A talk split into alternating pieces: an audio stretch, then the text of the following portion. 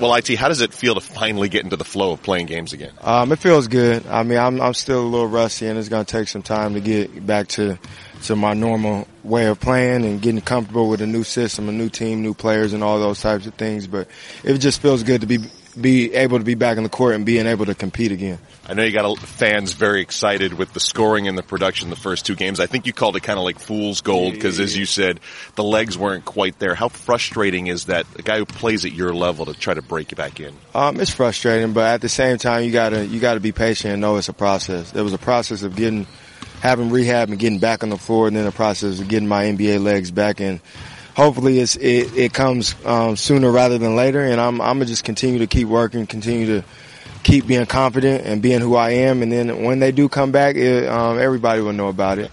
Well, uh, you were practicing before you were able to come back and play, and then with the weekend off, you get a little practice.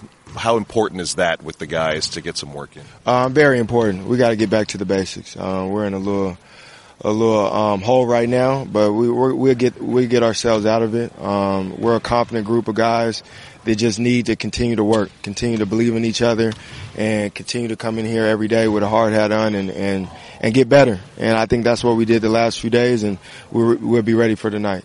So Isaiah Thomas as they gets to take on uh, the Golden State Warriors. You've played the Warriors in many different uniforms, uh, but you've watched from the outside looking in at the last few finals. What are you expecting now playing as part of this Cavs Warriors rivalry? Um, it's just going to be a hard fought game. Both teams want to beat each other. Both teams don't like each other, and that's the fun thing about it. Um, it's going to be a competitive game where uh, everybody's going to be ready. And I, I, know this team here. I know we're going to be ready, and it's going to be an action-packed game. And and a lot of excitement. So I'm, I'm ready to be, be a part of the rivalry. And when you have to take on a guy like Steph Curry, the many times you've uh, played him before, what's that? What's that matchup like for you? Um, it's fun. I mean, it's always good competing against um, top player in the world, one of the top players in the world, and um, you just got to be be ready at all times. He's a guy that could. I mean, everybody knows what he does, so you just got to um, you got to make him guard as well, and, and, he has to do that tonight.